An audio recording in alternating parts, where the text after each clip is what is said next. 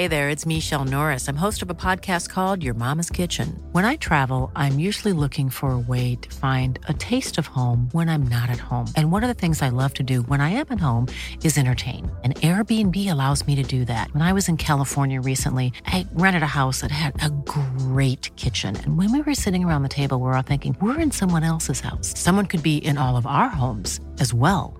If you have a home, but you're not always at home, you have an Airbnb. Your home might be worth more than you think. Find out how much at airbnb.com slash host. La toile sur écoute. Quand tu demandes aux gens quelle est leur insulte préférée, ils réfléchissent toujours des plombes et te sortent un truc de derrière les fagots. Oh, moi, mon insulte préférée, c'est gourgandine! Alors qu'en fait, celle qu'on sort le plus souvent, c'est connard. Connard! Bonjour, c'est Solène de Lannoy. Oui, eh bah, ben, euh, moi je l'aime bien, mon nom. Aujourd'hui, l'insulte du jour, c'est morue.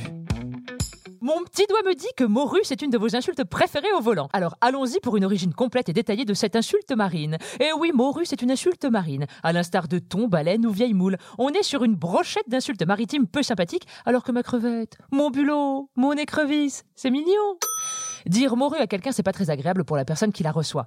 Qui reçoit l'insulte, pas la morue. Mais non, on n'envoie pas de morue au visage, les écailles s'affouettent. Donc morue, c'est un poisson, autrement nommé le cabillaud. Ah Bah ouais, moi non plus, je savais pas.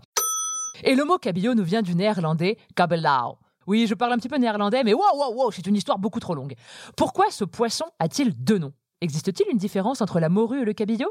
Bienvenue dans Enquête exclusive. Zone interdite, zone interdite, zone interdite. Cabillaud désigne le poisson frais ou surgelé, alors que le mot morue désigne ce même poisson, mais lorsqu'il est séché et salé. Un peu comme le magret. Pourquoi est-ce que ça a changé de nom entre les deux? Eh ben, j'en sais rien, moi, je suis pas Bernard Pivot. Moi, je suis là pour vous caresser le tympan et vous divertir deux minutes le temps que vous fassiez votre trajet de la maison jusqu'au goulag. Bah si, si, c'est à ça qu'on sert, les artistes. Nous, on est hors de la société. On l'observe et on vous la restitue avec des petites blagues. Et ça vous permet à vous, qui êtes dedans, de supporter le quotidien. Ah bah oui, dit comme ça, c'est pas très gai, hein. Mais bon, bonne année quand même.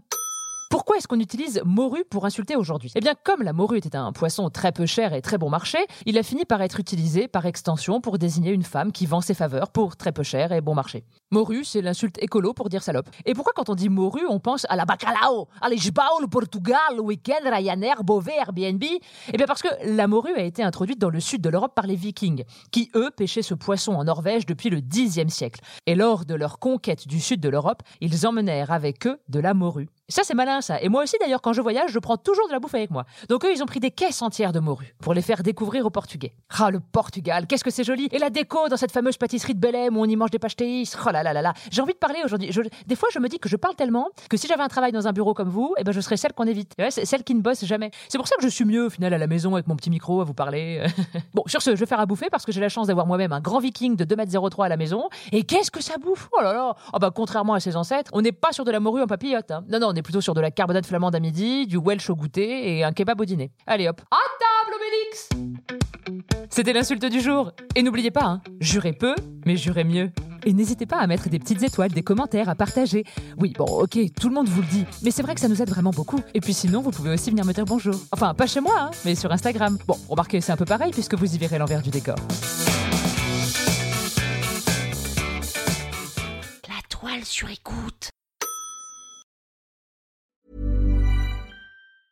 Support for this podcast and the following message come from Corient. Corient provides wealth management services centered around you. They focus on exceeding your expectations and simplifying your life. Corient has been helping high achievers just like you enjoy their lives more fully, preserve their wealth, and provide for the people, causes, and communities they care about. As one of the largest integrated fee-only registered investment advisors in the U S, Corient has deeply experienced teams in twenty-three strategic locations. Corient has extensive knowledge spanning the full spectrum of planning, investing, lending, and money management disciplines. Leverage Corient's exclusive network of experts to craft custom solutions designed to help you reach your financial goals, no matter how complex they may be. Real wealth requires real solutions. For more information, connect with a wealth advisor today at corient dot com. That's C O R I E N T dot com. corient dot com.